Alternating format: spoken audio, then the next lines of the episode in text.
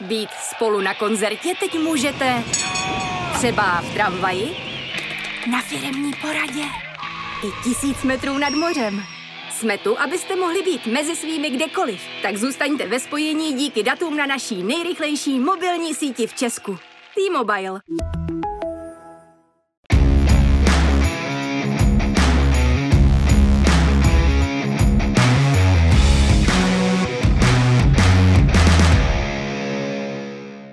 Vítejte u dalšího příklepu. Naším dnešním hostem je olympijský vítěz, dvojnásobný mistr světa a trojnásobný vítěz extraligy František Kučera. Hezký den. Dobrý den, hezký den. Ve studiu je s námi také šéf-redaktor sportovní sekce Práva a sport CZ Martin Kézer. Martine, ahoj. Ahoj, dobrý den. Samozřejmě začíná playoff hokejové extraligy, to bude jedno z témat. Mrkneme také na NHL a začínáme na domácí scéně.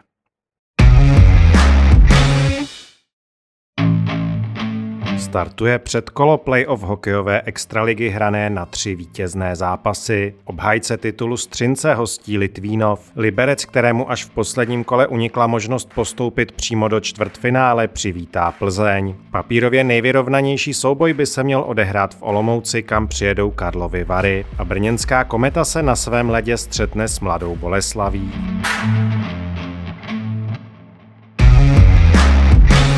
Dnes začíná předkolo playoff typ Sport Extraligy. Martine, čekáš nějaké překvapení? Třinec hraje předkolo, věc nevýdaná několik let. Sedm let nevýdaná věc. Eh, ty série jsou rozdělené tak, že tři mají zdánlivě jasného favorita v podobě Liberce, Třince a Komety.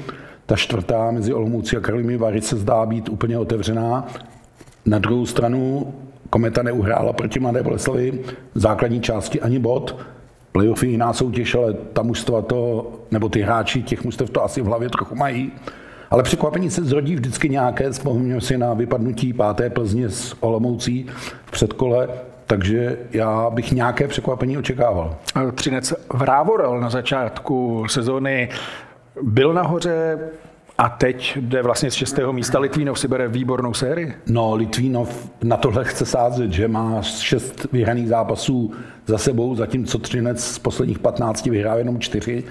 Ale já si trochu myslím, že nakonec rozhodnou zkušenosti z playoff a vyhranost těch hráčů, kteří tam zažili ty tři vítězné eh, zápasy. Hodně důležitý bude ten první hned, ten středeční zápas, jestli se Třinec do toho módu playoff rychle nastaví. Pokud ano, tak si myslím, že s tím nebude mít problém. Pokud ne, tak problém nastane. Františku, jak se nastavuje do módu playoff? tak já myslím, eh, že Třinec je velice zkušený mužstvo, velice zkušený hráči, mají to hodně odehraný v playoffs a že prostě eh, samozřejmě v hlavě můžou mít trošku, že se jim poslední dvou nedařilo, ale najednou, najednou přehodí úplně na jinou kolej a budou se soustředit jenom, jenom eh, na ten první zápas a myslím si, že přes to první kolo postoupí. Předkolo se, předkolo se hraje na tři vítězná utkání. Pamatujeme sezónu 99-2000, dodnes eh, vlastně nepřekonaná, protože Sparta tehdy nestratila ani zápas a vlastně devětkrát člověk vyjel na let a mazl se s pohárem. U vás doslova mazl, pamatuju, jak se, jak se, se těšil na ten nový pohár. Tak já jsem se těšil moc na ten pohár, že, že s tou Spartou se nám to podaří. Samozřejmě playoffs je nejlepší část uh, hokeje v roce v sezóně, všichni se na to těšíme, diváci, uh, hráči, ale bohužel ten rok, uh, myslím, že i rok předtím, nevím jak potom. Se Bylo hrá... naposledy, pak se hrálo čtvrtfinále na čtyři. Se hrálo, se hrálo jenom na tři, tři vítězní utkání, co si myslím, že je strašná škoda. Samozřejmě chápu, že že se musí podřídit něco reprezentaci, nebo že se to podřizuje reprezentaci, že by se to třeba nestihlo, nebo samozřejmě vidíme v dnešní době, že se to stihnout dá. Ale nevím, proč ten důvod vůbec takový byl. Bylo to strašně rychlý, samozřejmě pro nás dobře, že jsme to takhle smázli a měli jsme pohár, ale říkám, tohle jsou, to jsou nejlepší hokeje uh, během sezóny a, a mělo by se hrát na ty čtyři vítězní utkání. V té sezóně jste hrál v páru s Michalem Síkorou. Tehdy se říkalo, že to je nejlepší obraný pár mimo NHL. Bylo to tak? A, tak to já nemůžu, nemůžu posoudit, nebo nechce se mi to ani hodnotit. Eh, to samozřejmě, eh, myslím, že to řekl i František Výborný, novináři asi o tom psali, ale člověk se tímhle nějak nezabíral. Eh, je pravda, že teda s Michalem se nám, se nám dařilo, nevím, jestli jsme spolu hráli úplně od začátku té sezóny, poněvadž od začátku tam byly trošku problémy, byl měný trenér, klasicky se nám nedařilo, vždycky první, první nějaký ten měsíc, co se začalo na Spartě, to je taková Pavel tradice Rych, trošku. Pavel Richter to tehdy odnesl. Ano, ano, možná jako zbytečně rychle, ale si myslím, že to mužstvo tenkrát bylo tak výborně poskládaný, že, že bychom stejně se nějak probrali v tom říjnu třeba a, a Pavel by to dotáhnul dál s náma až do toho, do toho finále vítězného. Ale s Michalem je pravda, že nevím, nevím proč, ale prostě jsme si sedli a, a vyhověli jsme si jak, jak ve Spartě, tak potom v národním týmu. A navíc oba dva jste pak šli do NHL v létě. No, pak jsme oba dva samozřejmě utekli, utekli nebo odešli do, do zámoří, odešeli Lá, Láďa Beníšek, což si myslím, že na Spartě bylo trošku halo, když najednou odejdou takhle tři obránci, kteří všichni tři byli v nároďáku, Láďa, Láďa Beníšek byl taky na mistrovství světa v Petrohradě. Takže to asi bylo trošku pozvižení, ale prostě se tak stalo a Láďa myslím, že poprvé jako šel do NHL, já už jsem tam byl, uh, Michal taky, takže asi to třeba ta Sparta od nás tolik nečekala, že bychom ten krok udělali, uh, znova se tam vrátili a pokusit se tam trošku se prosadit. Řešili jsme to v minulém dílu. Františku, jak se díváte na systém Extraligy, kdy jde 12 týmů do playoff? Na jednu stranu je to začlenění více manšaftů, na tu druhou nedegraduje to trošku základní část. Já teda, čím, čím víc playoffs, tak tím líp pro hokej, že jak říkám, to jsou vyprodané arény a ten hokej má úplně jiný náboj než ty základní, základní části. Samozřejmě vadí mi ta pauza, to člověk nezažil, kterou vlastně ty, teď třeba Sparta čekají, nevím jak dlouho, no, čekají. skoro dva týdny. Skoro dva týdny čekají bez hokeje. Není to asi taková dlouhá doba, ale nejlepší je doopravdy jako zakončit základní čas a žádný nějaký eh, dlouhý prodlevy a naskočit do toho. Takže, ale říkám, co nejvíc zápasů, vymyslet nějak systém, hlavně ať se hraje na čtyři vítězný, ať už na to nikdo nešahá. To a se i když se teda nehraje to předkolo, že se hraje na ty tři, jsme říkali. Předkolo se hraje na tři a zbytek už Ale jsou, jsou ligy, kde se kde předkolo... předkolo na čtyři. A i na dva. Třeba Německo tuším, že hrálo na dva, nevím, jak to ano, teď. ano. Ano, ano. Eh, Ono je si vůbec asi problém toho předkola, koho všechno do toho předkola začlenit.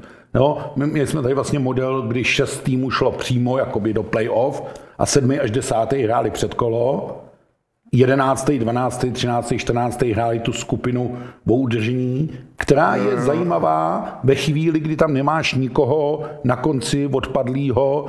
Franta to pamatuje Ústí nad Labem, Havířovi, který měli třeba 30 bodů ztrátu a pak je ta skupina celá vlastně k ničemu, protože tam není o co hrát, ale pamatujeme sezóny, kdy to bylo vyrovnaný, tahalo se to v nějakých rozpětí Hmm, pěti bodech, takže ta, a pak ty zápasy i ty skupiny, no to není play out, ale eh, jakoby Hmm, play out, mají uh, tu, tu náboj a tu dynamiku. Letos, kdyby jsme hráli play out, kdyby platil ten systém deseti, no tak uh, postoupil Liberec a Třinec přímo do play off, došlo k finále, sedmi s desátým hráli a jedenáctý tedy Litvínov, 12. Plzeň, 13. Budějovice a 14. Kladno hráli 6 kol a byly by to nesmírně zajímavé, protože ten bodový rozdíl tam byl minimální. Jako.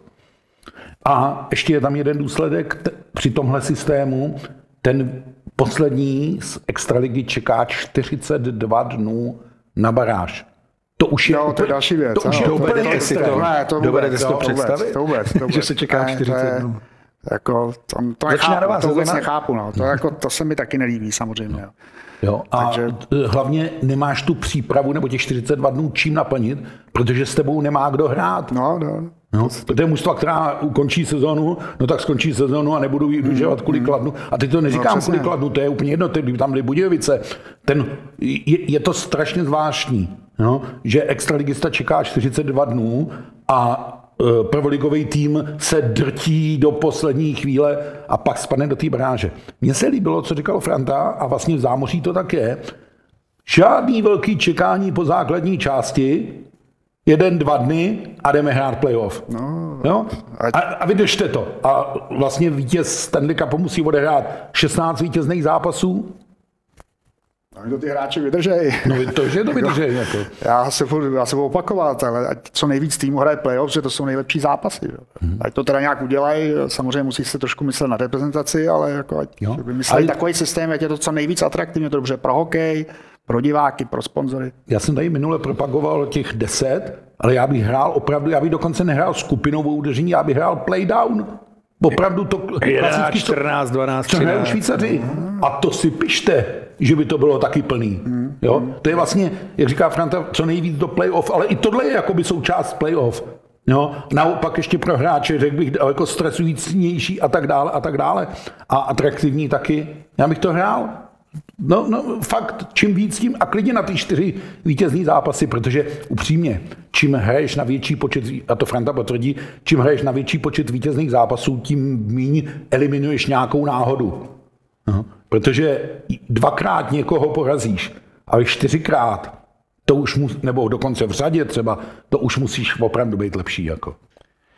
Máte dva tituly ze Spartou, ikona klubu, ale po jednom ze svých návratů jste zakotvil ve Slávi. A taky udělal titul, jak tehdy došlo k přesunu k největšímu rivalovi asi tehdy.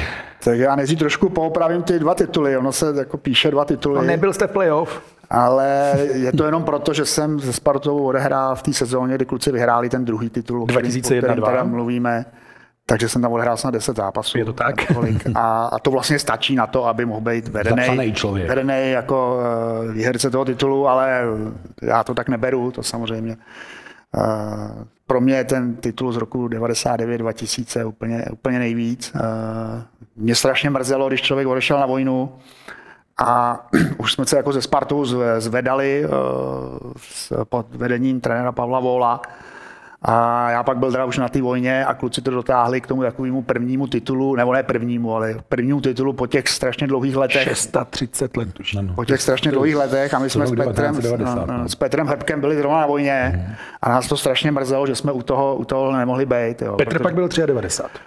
Ano, ano, ano. A nás to strašně mrzelo, protože jsme si zažili finále s Košicema předtím, uh, předtím, než jsme odešli na vojnu. Eh, teď jsem trošku odbočil. Eh, návrat do Slávy. Návrat do Slávy. Jak no. je to možné? Já jsem dokonce viděl, nebo slyšel. Nelehké téma pro mě. No, protože jeden z fanoušků Sparty, no ne, zapálil váš dres? Jo, to se opravdu stalo. No jo, tak to se stát může. Ty fanoušci na to mají, na to mají nárok. Eh, já jsem se vrátil z toho, z toho zámoří, ale tam vlastně bylo v té jedné sezóně, to bylo těch 10 zápasů, co jsem odehrál, tak mě Washington mě pučil zpátky eh, do Sparty, s tím, že jsme teda počítali s tím v té Spartě zůstanu, ale ve Washingtonu se stalo to, že se jim zranili všechny beci v povozovkách, eh, pozvali eh, nějaký mládí z farmy, to jim nešlo, nezapadli ty kluci nebo nehráli, jak si vedení představovalo, tak si vzpomněli na mě.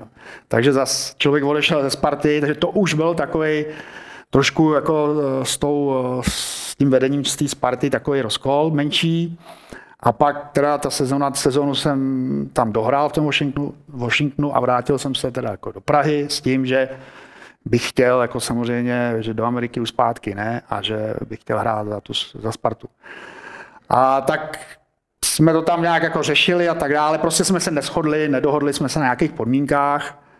Uh, myslím si, že jsem neměl přehnaný nároky, ale prostě se, uh, prostě se to stalo že jsme se neschodli a, a tenkrát jsem měl agenta, eh, který jsem nikdy teda jako nepoužíval v Československu nebo v České republice, v Československu tenkrát agenti nebyli.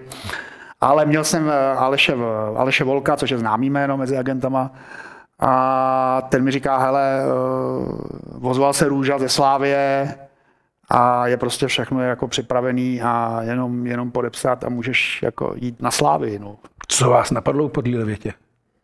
Jdu hned, nebo bylo rozmýšlení? Bylo chvilkový rozmýšlení, bylo, bylo. Uh, ale prostě jsem, jsem, jsem to udělal. Nevím, jestli jsem udělal jako úplně správně. Nemůžu říct ani slovo proti, proti, uh, proti Slávy, kde se ke mně zachovali výborně. Já jsem to bral jako že jsem profesionální hokejista. Samozřejmě, když někde vyrostete, vyrostete od 6 let na Štvanici a potom do, do Holešovic, do Velké haly, tak to v srdci máte, ale mm, ten krok jsem udělal. Myslím si, že dneska bych ho třeba neudělal, ale to neznamená, že to je něco proti třeba Slávy.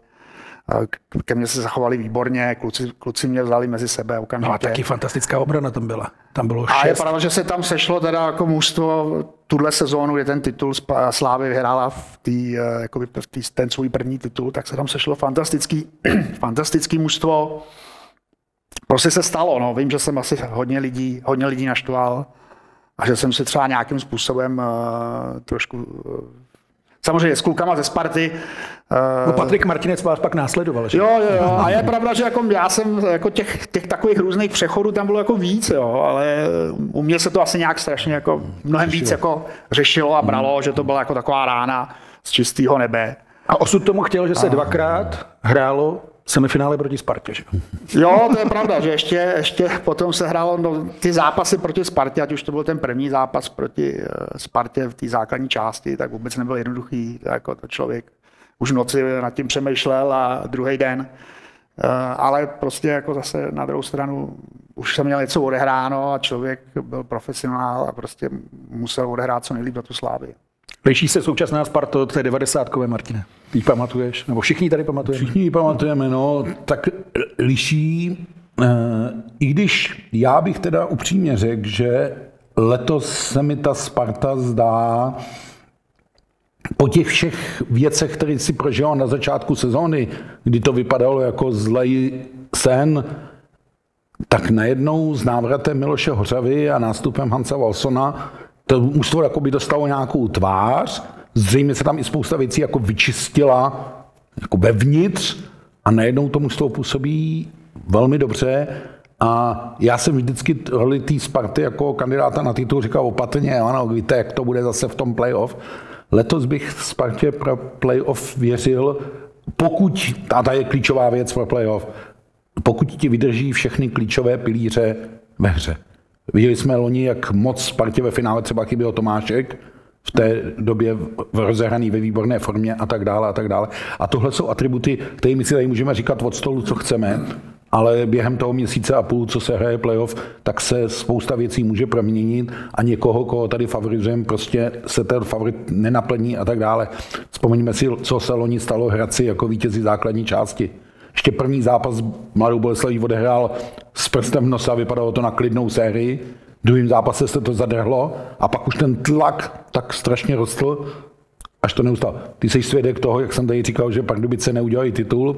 Pan dědek mě tady málem proklel, eh, ale... Ty jsi skončil. Ne, jezdím tam od té době vůbec řitně. Ale já si to pořád, mm, já si to pořád myslím, že ten tlak, nákupáku, nákupáku, že, že, ten tlak, no spíš v Hradci, už jako, a pak i chodím pěšky, ale že ten tlak na ty Pardubice bude veliký a ta odolnost toho týmu se mi zdá jako ta největší slabina zatím. Jo, možná se pletu, možná se to ukáže v tom playoff, ale Pardubice, když to půjde papírově, tak už v semifinále třeba můžou narazit na Hradec nebo Liberec. A to už bude hrozně těžká záležitost. Jako. A to se nedá nic dělat. Prostě. To se nedá nic dělat. Co chceš vyhrát? Pokud chcete vyhrát titul, tak musíte vyřadit, vyřadit, ať je to ten nebo ten. Ale je pravda, že je to playoff, že záleží na strašně věcí, jako jak, aby kluci byli zdraví, že golmani, aby zachytali.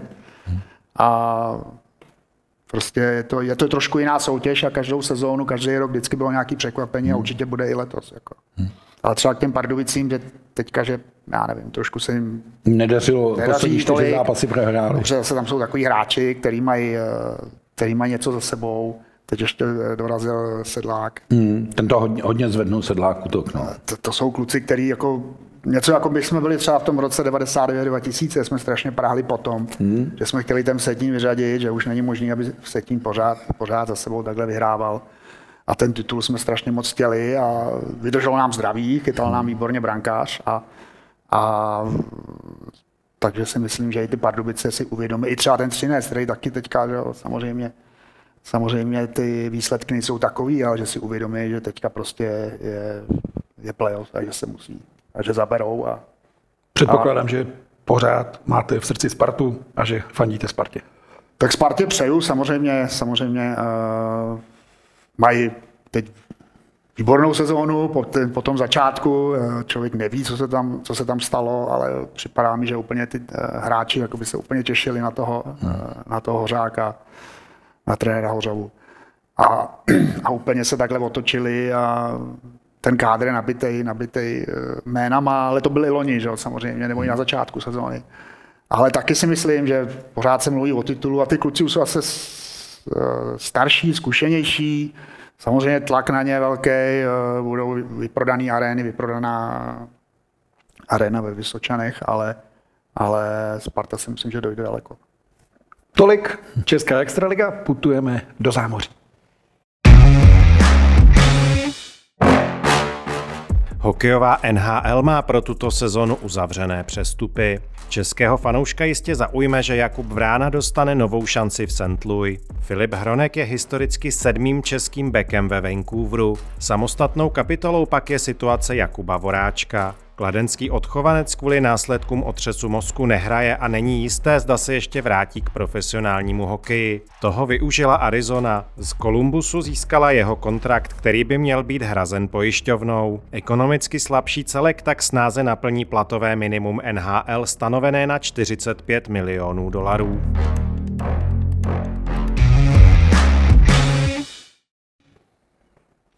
Přestupy FNL se dotkly také českých hráčů Andreje Šustra, Radima Zohorny, Filipa Hronka, Jakuba Vrány a, jak zaznělo nešťastně trošku, Jakuba Voráčka.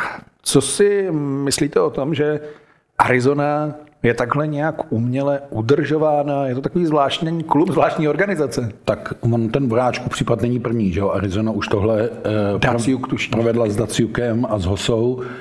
Uh, je to zvláštnost NHL, která to umožňuje. U nás by to asi nemělo žádnou logiku, by, by se to nerealizovalo. Tady z toho plyne všeho jedna špatná zpráva pro český hokej. Kariéra Jakuba Voráčka v zámoří zřejmě opravdu končí, protože Arizona ho vzala a vlastně nepočítá s tím, že naskočí. A myslím, že Kuba v tuhle chvíli nemá moc myšlenky na hokej. A už vůbec ne na Arizonu. Zámoří a už vůbec ne na Arizonu. Takže prostě myslím si, že e, kariéra Jakuba Vráčka v zámoří je takhle nešťastně ukončena. Nějaký návrat k hokeji možná ještě by přijít mohl. E, tam je strašně záleží na zdraví. Tohle je totiž strašně ošemetná věc. A dobře víme, že třeba Eriku Lindresovi tohle ukončilo kariéru ještě vlastně v mladším věku, než e, Jakuba teď. Uh, nevěřím, že ho uvidíme v dresu Arizony.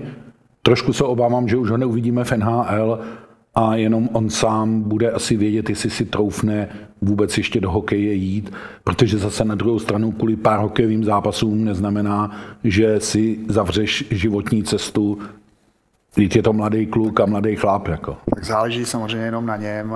Samozřejmě určitě eh, doktoři mu dají nějaké doporučení. Hmm. Záleží na něm, jak se bude cítit.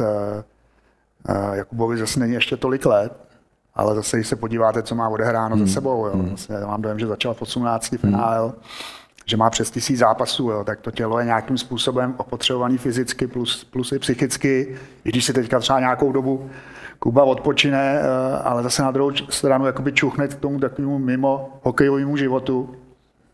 Takže uh, uvidíme, uh, taky souhlasím s tím, že v Arizoně určitě hrát nebude ano, určitě eh, nedá se říct jako úplně. Není to trošku nedůstojné? Není to vůči němu a trošku že, nedůstojné tohle všechno? Eh, víte, Nebo co, jak, by to, si... jak by to vzal ten hráč? Nebo jemu to Já si myslím, jedno? že Kuba, Kuba... Že to jedno? Dobře, eh, třeba kdyby to udělala Philadelphia, kde vlastně odhrál většinu, většinu času své kariéry, tak by ho to třeba zamrzelo, že takhle najednou ho jako ho úplně odpinkli, třeba by mu to vysvětlili nějak a tak dále. Jo. Ale že to udělal ten Kolumbus, který sice ho draftoval, ale odehrál tam jenom, myslím, první dvě sezóny kariéry a teďka ty, ty poslední dvě sezóny, tak asi, tak asi to tak uh, to nebere. Já si myslím, že Philadelphia se s ním potom důstojně, až někdy Jakub skončí s hokejem, nevíme kdy, takže se s ním určitě, určitě jako eh, rozlou, rozloučí důstojně. Eh, samozřejmě Arizona, co tohle to předvádí, je to zase ten biznis, tam ty, ty obrovský peníze se točí, obrovský NHL, takže, takže ta Arizona eh, si pomáhá tady tím, co, co se stalo, že jo, v minulosti už to dělala několikrát. Otázka je teda, proč Arizona vůbec je udržovaná v NHL. Já jsem slyšel, že Jerry Batman jako chce za každou cenu udržet, udržet v tomhle, tom, řeknu, v tomhle kraji hokejový tým, ale zase odsaď pocať. No. Mělo by to být kvůli vysílacím právům, že vlastně je to další stát nebo další destinace. Asi, já nevím, no jasně, člověk do toho nevidí. Je tam to rozvrstvení po celé mapě Severní Ameriky hrajou, hrajou eh, na univerzitním stadioně hmm. pro, já nevím, pro kolik, 4 tisíce diváků, no, nebo no. Jo, nevím, jestli staví arénu, jestli se někam budou stěhovat. No, no je, je, je, to takový, já myslím, že od té doby, eh, co vlastně už Phoenix měl vlastně jako potíže a ve chvíli, no, se to no, no. jako takhle převedlo, je to trochu uměle udržovaný klub, eh, ale to je, zase jsme u toho, to je trochu politika NHL, držet to, teď to rozšíří prostě na Seattlem a Vegasem hmm. na nějaký počet 31, 32 klubů a budou to prostě tak držet, protože klíčový pro ně je ta soutěž jim vydělává. No, jasně, jako celek no, to vydělává, jako vydělává obrovský, to veliký peníze. peníze jako. Jako. No. Ty majitele, když jsou nějaký, nějakého klubu, kde třeba moc nevydělávají, tak ty majitele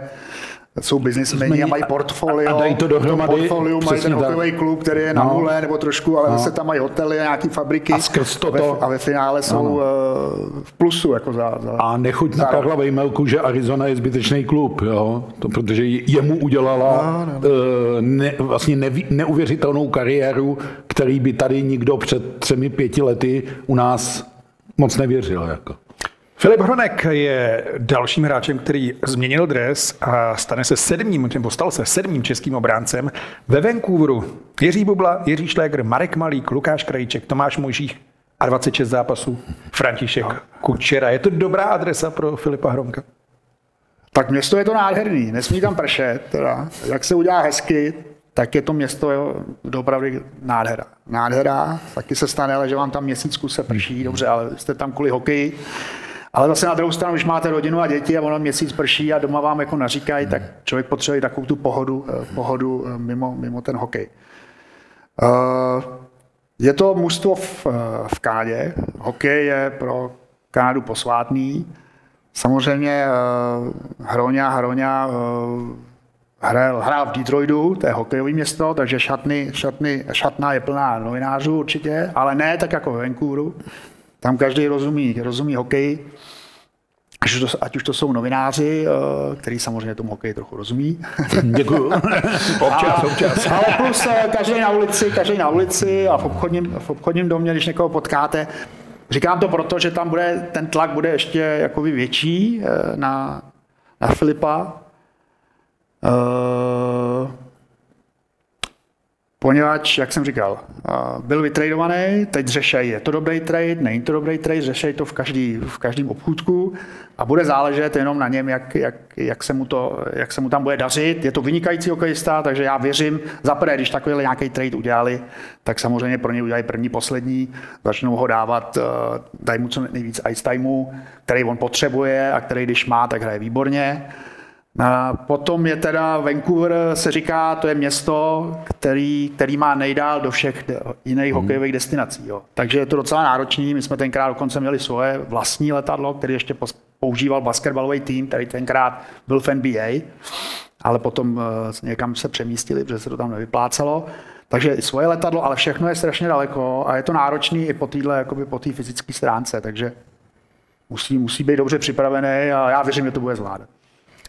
Dnes je přestup do týmu NHL otázkou pár telefonátů. Do roku 89 tomu samozřejmě bylo jinak. Vy jste byl draftován v 680. ve čtvrtém kole, číslo 77. Jak se tehdy člověk dozvěděl, že byl draftován? Za hodinu, v ten daný moment nebo za týden? No musel si, eh, a samozřejmě nevěděl, kdy ten, ani kdy ten draft probíhá, jako v který dny, jo. Ale řeknu to, musel si nebo někdo jiný pustit hlas Ameriky, což, byla, což bylo jakoby rádio, eh, svobodné rádio z, z, z Ameriky, i když vysílalo, myslím, z Míchova, z západního Německa. A tam prostě byly zprávy, politika, všechno, co to jako obnáší, plus tam byly i sportovní zprávy. Když nějaký sportovec emigroval, tak samozřejmě to tam nehlásili, to bylo pro ně samozřejmě jako taková událost, eh, že někdo zase odešel eh, tady z té železné opony ale plus tam teda hlásili i eh, to, kdo, jak byl člověk eh, draftován, nebyl draftovaný. Tenkrát těch hráčů draftovaných moc nebylo, poněvadž eh, ty kluby vlastně nevěděli, nevěděli si toho hráče dostanou. Jo. Jo, jako draftovali třeba jako Jirka Hrdina, nebo já nevím, Bubla, pan Hlinka, prostě byla tam možnost, že po 30 můžou tyhle hráči odejít. Jo. Takže si je, teda, takže si je třeba vydraftovali někde v zadních, zadních jako kolech, ale eh, nás, jakoby juniory, 18 letý, tak prostě to byl takový risk, že vyhodí vlastně kolo. Jo? Že mohli si vzít nějakého Švéda nebo nějakého Kanaděna. Hmm. Takže těch hráčů moc nebylo. Jo? Takže to, to byl takový trošku, jako si myslím, i větší úspěch. A nebo třeba člověk mohl být jako výš draftovaný draftovaný, jakoby, kdyby věděli, že úplně v klidu za rok podepíšu, že ho získají, mm. tak mohl být třeba ve vyšším kole. I takhle si myslím, že to bylo docela slušný uh, to pořadí. Ale říkám, bylo to jedině, jedině, jedině z tohohle rádia. Takže to, to se týkalo i vás, naladím. Jo, no, jsem to, to někdo, mi, někdo mi to zahlásil, že na hlasu Ameriky hlásili. Uh, samozřejmě občas jsme doma hlas Ameriky uh, nebo rádio Svobodná Evropa poslouchali, ale ne denně. Takže tý, takhle jsem se dozvěděl, že, že člověk byl draftovaný. Potom samozřejmě, když jsme vyjížděli na západ s hokejem, se Spartou nebo s Nároďákem, tak vás někdo kontaktoval jako vám řekl, že tady jako nějaká možnost, nechci říct hned odejít, ale jo, že teda se tohle a tohle stalo a nebyl to vyloženě jako zástupce Blackhawks, který mě draftovali. Ty mě skontaktovali asi až, když jsem byl na vojně, možná ten druhý rok, když byla ta revoluce před revolucí možná, mě, mě skontaktovali ve Švédsku. No. A jinak se jako moc, eh, moc aktivní nebyli. Jako. Eh, po tom draftu. Váš bratr Vojtěch emigroval v roce 86. A jak jste tehdy spolu komunikovali, jaké byly zprávy o něm? Tak mm, existovala pevná linka a ta vlastně samozřejmě byla asi odposlouchávaná, nevím, zase jsme nebyli tak strašně jakoby zajímaví asi pro státní bezpečnost nebo pro, na, pro úřady tenkrát. Takže se komunikovalo, komunikovalo se eh, přes, přes telefon a naši eh, rodiče za ním byli puštěni jednou do západního Německa, to se jezdilo jakoby na přemlouvání. Jo. To vám, jako když teda ten člověk zůstal venku, tak aby, pak aby se vrátil. úřady pustili jednoho z rodičů hmm. jakoby na přemlouvání. Jo. Hmm. Tak samozřejmě ten rodič toho využil, jel se podívat na toho svého syna nebo dceru a nebylo to přemlouvání, že ten dotyčný by stejně asi jako se nevrátil. Ale vím, že rodiče za ním potom, když se přemístil do Kanady, že za ním letěli i do Kanady ještě před revolucí, že byli puštěni a zůstal doma samozřejmě.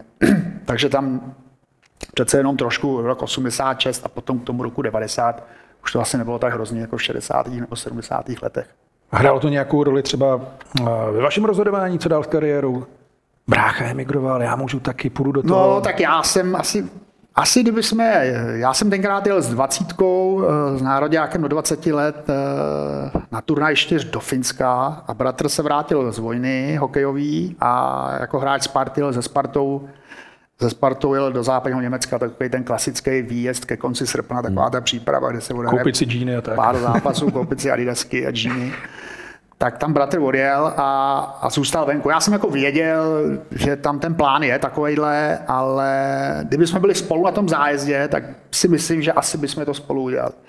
Ale já v tom Finsku zaprvé nevím z toho Finska, jak vůbec se člověk dostával, protože údajně tenkrát Finové jako Finsko měli takovou dohodu, že eh, aby byli, aby byli v pohodě, to řeknu se sovětským svazem, tak uh, tam se prostě nezůstávalo. No. Se neemig, jako, no. Tam, Oni by jako vlastně toho člověka Musel by člověk okamžitě sednout na trajekt a přejet mm. třeba do, do toho, jo, do, eh, do Švédska. Mm, přesně tak. No. Takže já jsem se vrátil a, a nějak tak kariéra šla dál. Měl jsem teda jedno velké štěstí, že mistrovství světa do 20 let bylo na Slovensku prvním rokem, když jsem byl v 20 a druhým rokem bylo v Moskvě. Takže, jo, takže nebyly to eh, emigrační destinace. Byly to emigrační destinace a byly samozřejmě ty turnaje čtyř taky, takže si už ani ne, já si nepamatuju, kdy tenkrát ty turnaje čtyř byly, ale uh, nebylo, to, nebylo to jako tak hrozný, že by člověka úplně jako zařízli, říkám, bylo to, byl to rok, už to bylo asi nějaké, nevím, trošku volnější. I se Spartou jsem vyjel dokonce, dokonce na, na takovýhle tenhle ten zájezd eh, nákupní a přípravný. Potom jsem se teda dozvěděl, že údajně Pavel Vol, který mi hodně fandil a byl hlavní trenér tenká Sparty, že se za mě zaručil, jako, to, že, se, to že se vrátím. Myslím, že jsi byl hlídán a eh, zaručen. A, jako. Ale myslím si, že Pavel Vol byl takový bourák, když to takhle řeknu. takový, takový fakt, takový uh, borec že jakoby mi možná i dal šanci a jdu.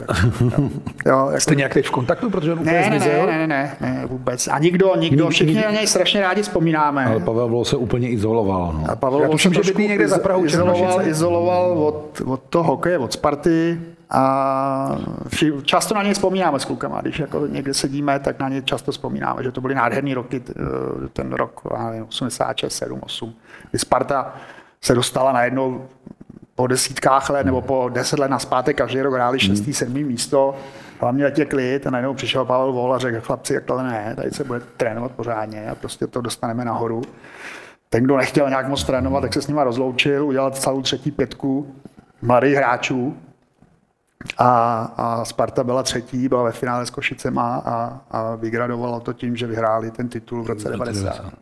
V té době bylo angažma Duklej hlava. A vy jste se prý vydal na demonstraci do Prahy s Dominikem Haškem, Petrem Hrbkem, Milanem Kasnerem a Tomášem Sršněm. Co je na tom pravdy? To bychom se do té Škodovky ani nevešli, ne? Asi byla velká. to byla Dominika, 120. Taková pěkná. Uh, No a já jsem ještě ten, eh, tenhle ten, v tomhle roce, eh, předtím, než jsme se jako vydali takže to bylo, tady, tahle ta demonstrace, demonstrace byla taková ta nejdůležitější 20, 26. myslím. Na tý letní. Ne, ne, ne, ne, to je pravda. Nejdůležitější byly na letní, měli no. na Václavák. Měli na Václavák, tohle byla na Václaváku, na, na letní jsme nebyli. Ne. Na letní byl Petr Bříza, tuším, nebo? No jo, ale ten, byl, ten už měl po vojně a byl hráč Sparty. Tomu se to říkalo. ono, my si tady to teď děláme legraci, ale to je jako poměrně vážná věc. Na Z naší strany. No, no, no jasně, my, my, my, my, my jsme na to pak přemýšleli. Já jsem právě Protože chtěl, že to byly byli vojáci základní služby. Jako, to jsme porušili všechny vojenské řády, které šly. Ano, už jenom opuštění eh, posádky, posádky jako, jako no, no. toho okruhu. Jako, ten, no. Za hlavu jsme nesměli. Že? Ano. Ale to jsem nějak odbočil. Jo, eh, že já jsem předtím udělal průšvih, jakoby hokejový takovej, Nějaký takovou, zlobení na ledě. Takovou kravinu úplnou, kterou pak s, s panem Augustou jsme kolikrát to pak řešili a smáli jsme se tomu tak jsem udělal takovou věc, za kterou mě poslal, poslal na 14 dní, myslím, že to bylo skoro 14 dní, normálně k bojůvkám, k tankárům, k útvaru. Hmm. A dobře, pak když mě teda spustili spát, vzali mě na milost, tam jsem byl takhle malinký, jsem si říkal, no to už se nebudu nikde hrát hokej, jak to dopadne a tak dále. Tak mě tam nechali trošku vydusit a pak mě zase vzali zpátky na Duklu, začal jsem normálně hrát. No jo, ale já nevím, za chvíli se stala ta věc, co se stala, že, revoluce a po pár dnech říkáme, no tak jedeme taky. Ne? A doma jsme se sebrali a do auta, do auta Dominik řídil, mohl takový řidič docela jako riskantní, jak jsme se tam narvali do té Škodovky a jeli jsme na ten Václavák. Ne? A já ještě jsem volal nějak mámě, ale muselo to být eh, samozřejmě v Praze už, někde na kraji. A ona mi nějak říká, prostě nejezdit, ona už to asi nějak, asi měla, asi se jí dá nějak vědět, nejezděte hlavně do Prahy, dneska je ten den, byl jeden den, kdy se říkalo, že kolem Prahy jsou milice. No to je nějaký takový ten čtvrtek, 26, 23, 24, ještě, ještě před tou letnou. Jako, a, dobrady, a já říkám, mami, ale my už jsme v Praze, no tak ta z toho úplně hotová, že jo. A a je pravda, že kolem, kolem té Prahy, na kraji té Prahy, že byly, eh, že byly auta s, s milicionářema a nechci říct, že byly tanky, to ne, ale milice byly a nějaký ty pohotovostní byly jednotky. dokonce na Vyšehradě a tak, tak dále. A vůbec nic se nestalo, že jsme prošli jakoby ten Václav a tak dále a se jsme sedli do auta a jeli jsme zpátky. No. Ale jako kdyby tohle nějak jakoby prasklo, nebo nedej bože byl nějaký tam uh, nějaký zátah na té demonstraci, nás zabásli, no tak to byl prokurátor jako blázen. Hmm. Tak jsme s Dominikem do Black Hawks nešli, teda to určitě. No, a kdyby špatně dopadla revoluce. Nakonec jste šli s řidičem Dominikem Maškem. Indianapolis a Chicago, jste vlastně jediný Čech, který sledoval začátky Dominika Haška v NHL, nebo v Americe. No, tak sledoval. My jsme to měli, samozřejmě jsme měli stejného agenta, takže než jsme jeli do Edmontonu už s rodinama, že ten agent byl z Edmontonu, tak jsme jeli jakoby se tam adaptovat tak jakoby na ten život jo, a, a, v Severní Americe, protože jsem to bylo všechno pro nás úplně, úplně nový. A tam jsme trávili nějakou dobu a pak jsme s Dominikem od, eh, odletěli do Black Hawks, do toho kempu, manželky s dětma. Dominik měl tenkrát uh, jedno dítě, moje partnerka ještě ne. Tak ty tam zůstali a my letěli s Dominikem do, do toho kempu. No. A tam jsme spolu, tam jsme spolu jako začali, začali bojovat o to, o to místo. Uh, Dominik, Dominik vlastně po nějaký době byl poslaný, poslaný dolů, dolů na, na farmu, kde hmm. vlastně páčku tenkrát Black Hawks byl Eddie Belfort, hmm který Zrovna ten rok nějakým způsobem se strašně zlepšil, asi dobře potrénoval, nebo nevím, mu to vycházelo. A pro Dominika si, Dominika si myslím, že bylo všechno, jako, všechno hodně nový, že to řeknu, jo. že ten doopravdy ten, pro toho brankaře asi z té Evropy do té Ameriky je mnohem, mnohem do NHL, mnohem těžší než pro normálního hráče. Jo. I když tenkrát to taky byla džungle, že jo, samozřejmě. Jo. To jako dneska se asi nedá vůbec srovnat to, co se tenkrát dělo tam třeba v kempu. Ale takže Dominik byl poslaný na farmu, já jsem jako Ačko A tým udělal, ale furt jeden obránce byl ještě zraněný a když jsem odehrál asi sedm zápasů, tak mě taky poslali dolů do, do Indianapolis Ice. Takže tam jsme zase s Dominikem setkali a tak nějak eh, jsme tam spolu trávili nějaký čas, mě pak zavolali nahoru, kde jsem zase strávil asi přes nějaký dva měsíce. Pak Dominika někdy pozvali nahoru, hned se poslali, do, poslali dolů, jo, protože samozřejmě věděli, jako koho mají, jakýho hráče mají. Jo. Ale říkám, tomu Belforovi se tak dařilo a ten brankař asi fakt jako kort v dnešní době, že třeba ty kluci český hráč, brankař třeba stráví rok v juniorce v Kanadě, tak se na to zvykne, ale tohle vyloženě jakoby z hlavy z českého hokeje, československého, evropského hokeje najednou skok, skok eh, do NHL, tak eh, Dominik měl svůj styl, že jo, s pukem se vůbec nerozehrávalo. Ale samozřejmě Dominik se, eh, jako, jako známe, zaťal. zaťal a prostě, prostě udělal tu kariéru, jako Já udělal. to tomu Kínenovi ukážu. A vlastně i ten druhý rok s ním taky jakoby různě Šachovali? Šachovali, pak eh, ho zavolali, pak byl samozřejmě zavolaný taky na playoffs, kde se došlo až do finále a do dneška já si myslím, že kdyby on chytal, chytal to finále celý, že možná, že možná by se ten Pittsburgh třeba, třeba porazil, jo, i když ten Pittsburgh tenkrát měl famózní mužstvo. Ale když jsem se odbočil a už jsem zapomněl, co, co, co se... Já taky vlastně. ne, to se ptal. Pořád Začátky finále s Dominikem. Po, no, pořád takže... řešíme Chicago a Indianapolis. No. Jo, jo, takže jsme si tam něco jako s Dominikem společně, společně užili, ale je pravda, že eh, třeba ten druhý rok, taky jsem byl poslaný z začátku na farmu, protože nějak mi nevyšly tři zápasy první, to bylo po kanadském poháru, jsem tam přijel, už ten kemp eh, skoro končil, ale normálně jsem byl rovnou v Ačku. Na pár zápasů, pak mě zavolal hned nahoru Keenan, a trenér Keenan a, a říká jako, jestli chci hrát hokej a nebo dělat uh, garbage man, jestli chci být garbage man, jako nějaký uh, popelář. Já říkám, já chci hrát hokej, no. A on tak koukej pořádně hmm. maká, to, to, takhle by to... Tam se hrozilo popelnicema, takhle. No ne, jako popelnice, ale jako by říkal, chceš jít někam, to byla ta alternativa, která se nabízela. a nebo budeš hrát hokej, no tak koukej, začít pořádně makat a tak dále a tak dále. Takže ten druhý rok už jsem potom zůstal až do, do, do, konce, do konce toho. To nedávno tady byl, když trénoval Magnitogorsk, Mike Keenan. Tuším, že Magnitogorska no, vypadal jako hodný děda. No, Fotil to, se tak bylo stářím, stářím člověk tohle, ale byl, byl teda hustý, jak se říká. Takže s Dominikem jsme tam takhle se různě jako střídali v Blackhawks a pro ně jenom dobře, že byl vyměněný, že ten Belfort chytal pořád dobře.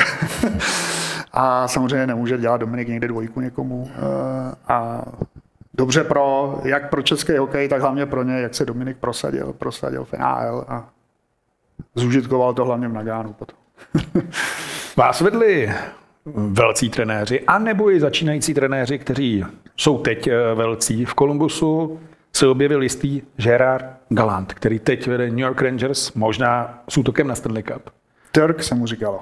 Všichni mu říkali Turk. Aha. Gerard Galant, ano. Za prvé, já jsem proti němu hrál, eh, včera jsem si přečetl na internetu, že byl i 1989 s Kanadou na mistrovství světa, světa ve Švédsku. Ve Švédsku ano. To bylo moje první mistrovství světa, takže tam jsem proti němu hrál, ale to vůbec člověk vůbec nemá žádnou vzpomínku. Ale, ale samozřejmě potom, eh, když byl v Blackhawks, tak vlastně tenkrát se hrálo na divize, to bylo rozdělené, takže my jsme byli v divizi Norrisova, Norrisova divize kde, bylo, kde, byl, kde byly ty manšafty takový ty kolem, blízko, aby se nemusel moc cestovat. Takže my jsme s, s Detroitem Red Wings, kde on hrával, jsme hráli často, Prostě nějakých 8 zápasů sezóny. No, hodně, tak, hodně. A plus ještě playoffs se hrálo, mm, nejdřív jste začal v této skupině. No, no, no. Eh, divize. Nejdřív tu divizi jste musel ano. jako vyřadit a pak jste šel někam dál na další divizi. Takže jsme se jako znali, takže když jsem přišel do toho Kolumbusu, tak on hned nazdár a tohle a jako, jako spadli jsme si trochu do oka, libuji, eh, libuji, lituji, lituji, že že vlastně on tam dostal, byla to jeho první štace a že tam dostal vlastně takovýho pozici druhého asistenta, a, a byl vlastně nahoře, nahoře na tribuně s, s vysílačkou a vlastně jakoby dával pokyny a hlavní trenér byl Dave King, který tenkrát jako, to jako bylo takový jméno mezinárodního hokeje ale Fenál nikdy, myslím, netrénoval. Je pravda, nevím, Olympiáda nevím. Kanada 92. No, no, no, on, on vlastně pracoval pro Haky Kanada a tam si udělal to jméno a toho jakoby přivedlo do NHL, ale taky jsem měl vždycky ale... pocit, že ho NHL vlastně moc nebrala. Jako. No, no, no, no. Uh, a nevím, proč tenhle ten tah, jako tenkrát ten generální manažer udělal. Asi, aby měl nějakého takového trenéra, který mu může jakoby uh, do něj mluvit hmm. a trošku hmm. ho si řídit, hmm. by to byla nějaká hmm. osobnost, jo, třeba ten Keenan, že jo, ten asi by si nenechal, nebo tohle. Ale samozřejmě generální manažer je generální manažer, to je hlavní, hlavní ten. Takže jeho jsem zažil, zažil to by mohl třeba vyprávět David Výborný, který potom v Kolumbusu byl delší dobu a, a ten eh, Galant, trenér Galant vlastně asi po dvou letech Kolumbusu eh, dostal, dostal funkci jako hlavního, hlavního eh, trenéra a, a vidíme, vlastně vidíme, jakou kariéru má za sebou a je to obrovský nadšenec, nadšenec do hokeje. A někde jsem včera na internetu čet, že, že prostě jak chvíli, tréno, jak chvíli byl bez trénování, že úplně byl jako nešťastný, že, že to prostě potřebuje. No. Jsou takový lidi, že prostě někdo skončí s hokejem a trošku se tak kolem toho hokeje motá, nebo se na to úplně vykašle a někdo bez toho nemůže žít, i když to je tak náročný uh, zaměstnání, jaký může být uh, jako trenér. Možná právě proto, že to je, že to je náročný. No ale pak se šlo do Pittsburghu za Ivanem Hlinkou, ten si vás přál, přesto to úplně nedopadlo to angažmá. Proč? No, pravda je, že jako to vůbec člověk, když byl v tom Kolumbusu, tak vůbec nečekal, že by byl nějaký trade, že by někam člověk jako odešel. Takže ten poslední den tradovací eh, bylo pro mě obrovský, obrovský překvapení, že zrovna do Pittsburghu jsem se teda dozvěděl, že že uh, Ivan Hlínka jako si mě, si mě jako přál tam jít, takže možná mu to potom i trošku uškodilo, když to se mnou tolik nevyšlo. A a já jsem vždycky pod jako Ivanem, pod Ivanem si myslím, že jsem odehrál dobrý, dobrý, eh, dobrý zápasy, nebo že jsem odvedl dobrý služby a, a ty trenéři si to jako pamatují. Že? Samozřejmě trenéři mají takový svoje hráče, který pro ně hraje dobře, který, já nevím, maká, hraje pro mužstvo, tak potom samozřejmě uh, se k ním chovají dobře. Takže já jsem prostě, já jsem prostě byl vytrénovaný do, do, do toho Pittsburghu, obrovský překvapení pro nás a tak nějak se mi tam hokejově nedařilo. Takhle to, já to takhle jakoby ukončím, taková klasika, že se mi hokejově nedařilo. A což bylo asi na škodu i tomu Ivanovi Hlinkovi, že potom určitě mu to, ne, ne, nechci říct, bylo vyčítáno, ale přispělo to tomu třeba, že ten, ten potom druhý rok uh, ho propustili. I když, i když uh, tu sezónu došli, sezónu předtím došli, nebo se, jsme došli až do semifinále, mám dojem, uh, Stanley Cupu. No a pak skončili. Takhle bych to, takhle bych to asi já. Jako velmi záhy na začátku vlastně té druhé sezóny, ale mám Já si myslím, že oni čekali už jenom... říká Franta, že už to bylo jako sečtený a jenom se čekalo na ten poslední a myslím si, že i kdyby snad jako. vyhráli Stanley Cup, tak mm. tu sezónu předtím, tak, tak by šel. stejně by asi někdy, někdy šel. Jako. No, není to jednoduchý, není to jednoduchý, když máte v týmu uh, takovou osobnost, jako je Mario, hmm. který byl majitel, majitel, majitel klubu a tak nějak ten, ten, ten trenérský styl, co si tam co si tam, a takový ten mimo, jakoby mimo plochu, mimo střídačku, co si tam jako Ivan přitáhl, nebo přitáhl, při, přivedl jako ten, ten svůj osobitý. Ten svůj osobitý styl si přivedl z Evropy, tak to prostě to oni to nekousali. No, no. A že ty asistenti samozřejmě, Ivan byl jejich nadřízený, byl hlavní, ale ty asistenti jako určitě si myslím, že s, s Máriem, jako jo, že neříkám, že boncovali jako nebo tohle, ale, ale ono to bylo vidět, jako Ivan to, mezi Ivan to neřešil, uh, já to taky nemám rád, nebo generace našich hráčů, jo, nějak moc, samozřejmě musí se udělat nějaká příprava na utkání, nějaký video nebo něco za nás, jako. Dneska to je už zase úplně o něčem jiným. Tak prostě bylo vidět, že ten Ivan a ty, jo, že po tom tréninku tam jenom chvíli třeba jede domů, tak jak jako ostatní hráči a ty trenéři tam byli rádi, asistenti a ostatní tam byli strašně rádi díl a všechno se rozebíralo a tak dále. Ono se má asi, jo, ale Ivan byl zvyklý, že takhle mu to fungovalo v Evropě, že se vyhrávalo, tak to tam eh, Hmm. Tak, takhle nějak taky. Taky si uvědomíme, že to byl vlastně s Alposu Honenem tehdy průkopník jo, ty evropské cesty. A všichni evropští trenéři, kteří tam volili, a moc jich nebylo, tak to měli vlastně strašně v NHL těžký. To vlastně hráči už tu pozici tam nějakou mají, už i někteří rozhodčí no, jako no, získali tu pozici, ale ty trenéři jsou asi nejobtížnější hmm, já jsem věc. Jako, jo. Já jsem ho za to obdivoval, že jako udělal ten krok a šel, šel to zkusit. On to byl vlastně velký risk nebo odvaha. Zase na druhou stranu, on si asi řekl, co, co můžu ztratit, že samozřejmě. Ano, jako, ano. Do Evropy budu mít vždycky jako otevřený, hmm. otevřený vrátka a kdy taky pak ještě se vrátil a zažil velmi úspěšný období v Omsku, že jo? Hmm, hmm, hmm. Stopu v NHL zanechali také letci Letňany. Vy jste s bratrem Vojtěchem postavili stadion, založili klub a pak Jakub Prána, jakožto odchovanec, vyhrál Stanleyův pohár. Krásná pohádka nebo příběh? Tak příběh, eh, tady ten hokejový, hokejový je, ano, je to, je to jakoby věc jako skoro nevýdaná, ale, ale eh, nebylo to nic jednoduchého, ale samozřejmě eh, ta těžší část bylo provozování toho, toho, té arény, než jakoby eh, chod toho hokejového klubu Leci, Leci Letňany.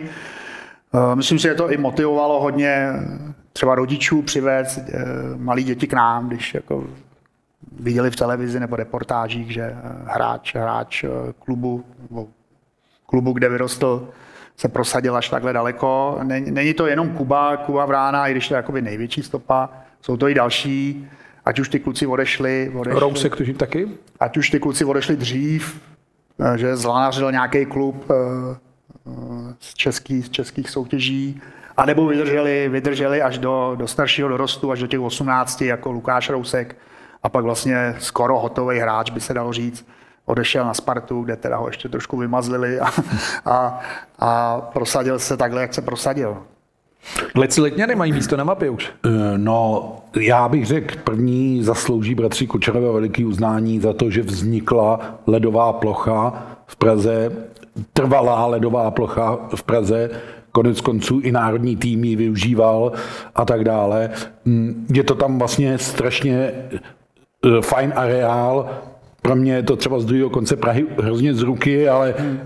pro tu oblast je to fakt jako super, jsou tam ledové plochy, všechno to zázemí je, je jako dobrý, vychovalo to a ty my se teď bavíme o těch špičkových hokejistech, ale já myslím, že to vychovalo spoustu dobrých hráčů a nebo, a to taky není málo, vychovalo to děti nebo lidi se vztahem ke sportu, naučilo je to vyhrávat, prohrávat k hokeji, k bruslení, vedou k tomu svý děti a tak dále. Toho potěru se v těch letňanech točí pořád moc a moc.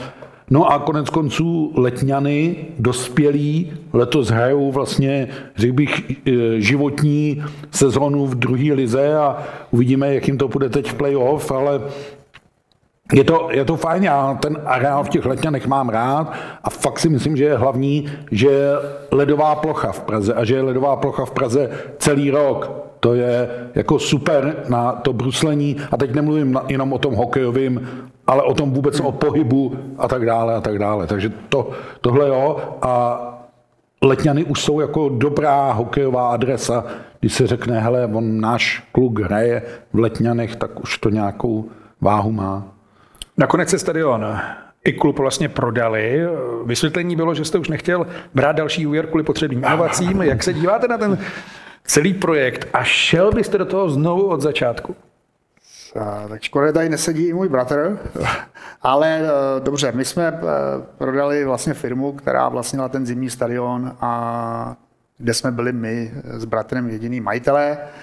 Ten hokejový klub e, se, jako, se neprodává, to je, to je prostě, ten jenom převezme převezme někdo jiný, je to, je to zapsaný spolek, kdo jako nemůže prodat ale eh, samozřejmě zimák, zimní stadion se održel 2001, bratr tam byl první asi čtyři roky sám, potom já jsem skončil s hokejem, 2005 mám dojem.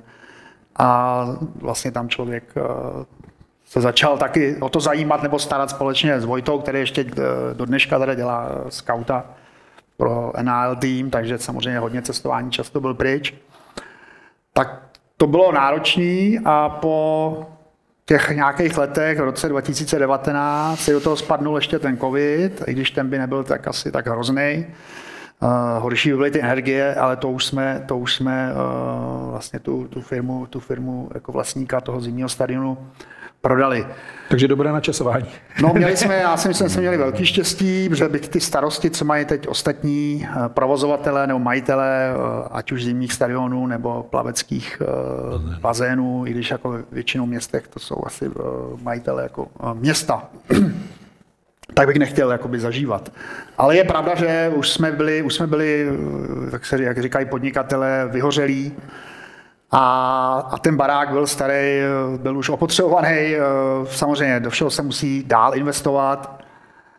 A nebylo by to, že by se investovalo, nechtěli jsme si brát nějaký dotace a prostě by se muselo investovat zase tím způsobem, že by se půjčovali, půjčovali peníze asi od banky a prostě, prostě to jsme nechtěli a už jsme doopravdy byli, byli z toho unavení. Ten barák potřebuje nebo potřeboval doopravdy jako eh, zrekonstruovat, aby, aby to zázemí bylo na mnohem lepší úrovni, než, než bylo, když jsme to opouštěli. Ale celkový, když se to schrne, celkový dojem pozitivní. Pozitivní, ano. Vždycky, když se vzpomíná na to, co bylo, tak pozitivní. Eh, naťuk jste také, že eh, váš bratr Vojtěch je stále vlastně šéfem Evropské větve scoutingu Vegas a tehdy Washington hrál proti Vegas, takže na jedné straně Vrána, na druhé straně bratr. Tlouklo se to, nebo se fandilo Vránovi nebo Bráchovi? To oni byli vlastně ve finále spolu. No, no, no, no. no. Ne, jak fandilo se, tak eh, zase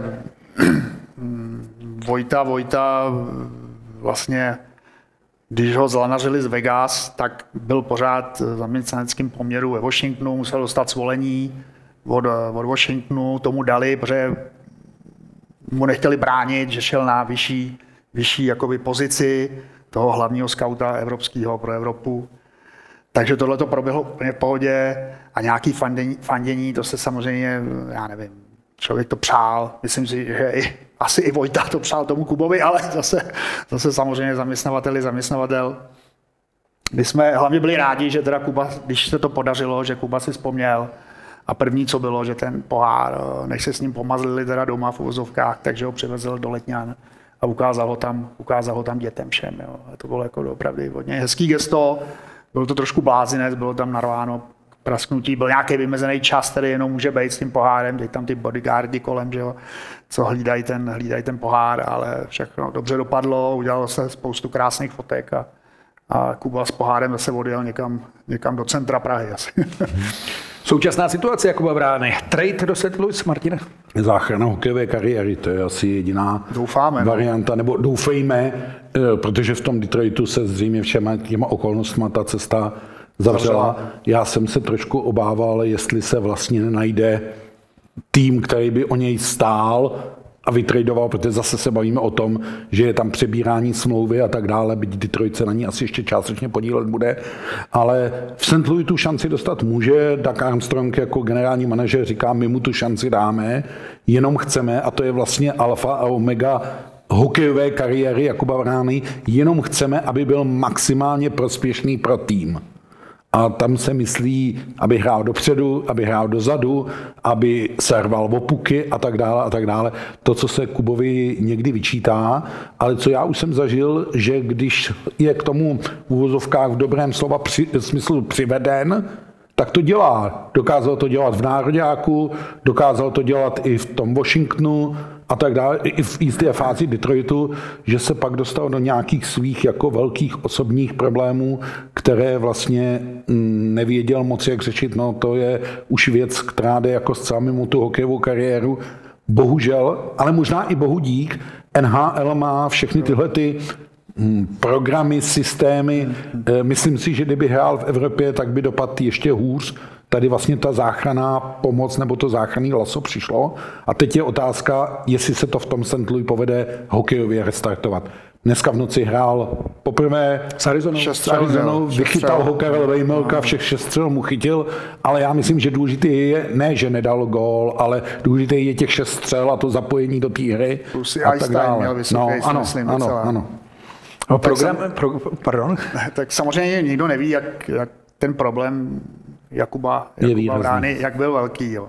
Samozřejmě je, je, je super, že vlastně NHL na tohle to myslí a že když se objeví nějaký třeba jenom náznak, takže to hned řeší docela radikálně, že vlastně toho kluka hned umístějí nechci říct léčebný, ale do nějakého programu. A, ale podpoře ho, že mu dál běží, dál mu běží výplata a, a pak záleží jenom na něm, jak jako se chce vrátit zpátky a nechce. Jo. Uh, samozřejmě Detroit, Detroit, uh, trošku to bylo překvapení, já jsem myslel, že teda, že Kubu, Kubu jako zase zpátky do té sestavy dostanou. Ale když se tohle stalo, tak pro Kubu jenom dobře, že odešel do jiného manšaftu a doufejme, doufejme, že mu, to, že mu tam bude šlapat a samozřejmě záleží jenom na něm. Ten potenciál v něm je, hlavně teda směrem dopředu a teď bude záležet na něm a na trenérech, jakým způsobem ho, jakoby, jakou roli mu dají v tom manšaftu, myslím, jako, jako, jako donutí, aby pořádně, aby pořádně bránil, ale hlavně, aby dával góly. Mm, hmm myslím si, že ho tam brali hlavně kvůli těm gólům.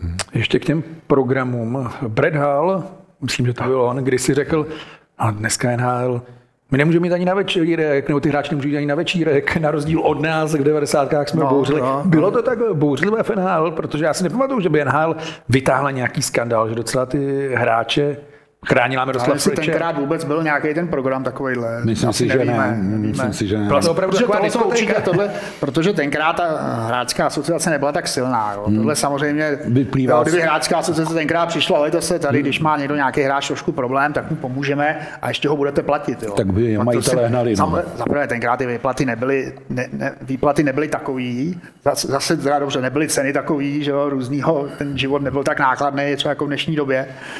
Eh, takže tak by ho asi hnali, jo. ale jako já nevím, jak, jak dneska, to by musel někdo mladší říct, ale myslím si, že ty kluci jako dál, když někde, když někde hrajou venku a po zápase za nás, nevím jak dneska, ale myslím, že to funguje furt stejně, nebyla organizovaná týmová večeře. Jo. Jo, to prostě jste dostal uh, jakoby diety, řeknu, jako nějaký peníze na ten, na ten trip, na ten výlet a večer jste si šli, pět kluků šlo tam na večeři, šest kluků šlo tam, dva šli spolu jenom někam třeba a večer jsme se sešli třeba... Někde uh, úplně jinde náhodně. Jsme se šli na, řeknu, na baru, kde se pilo pivo z lahve, jo. Bylo jedině se, ale samozřejmě druhý den nesměl být zápas. Jo.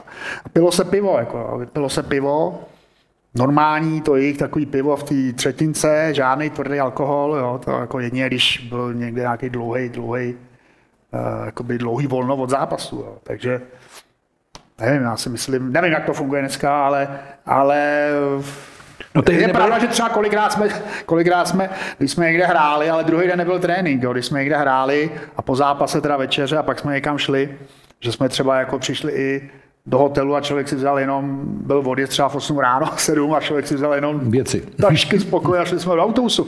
A ten trenér jako musel poznat podle očí, že nejste jako v top 4, ale oni jako to neřešili. Pokud se dobře hrálo a vy jste hrál, nesmělo to ovlivnit prostě hokej, zápas, výsledky toho týmu. A nebyly telefony, takže vás nikdo ne. No, nebyly telefony. No a to souvisí všechno s uh, rozvojem sociálních sítí. No, jasně, nebylo to, jasně. kde zachytit a ty jo. kluci nebyli jako blbí, když to řeknu takhle.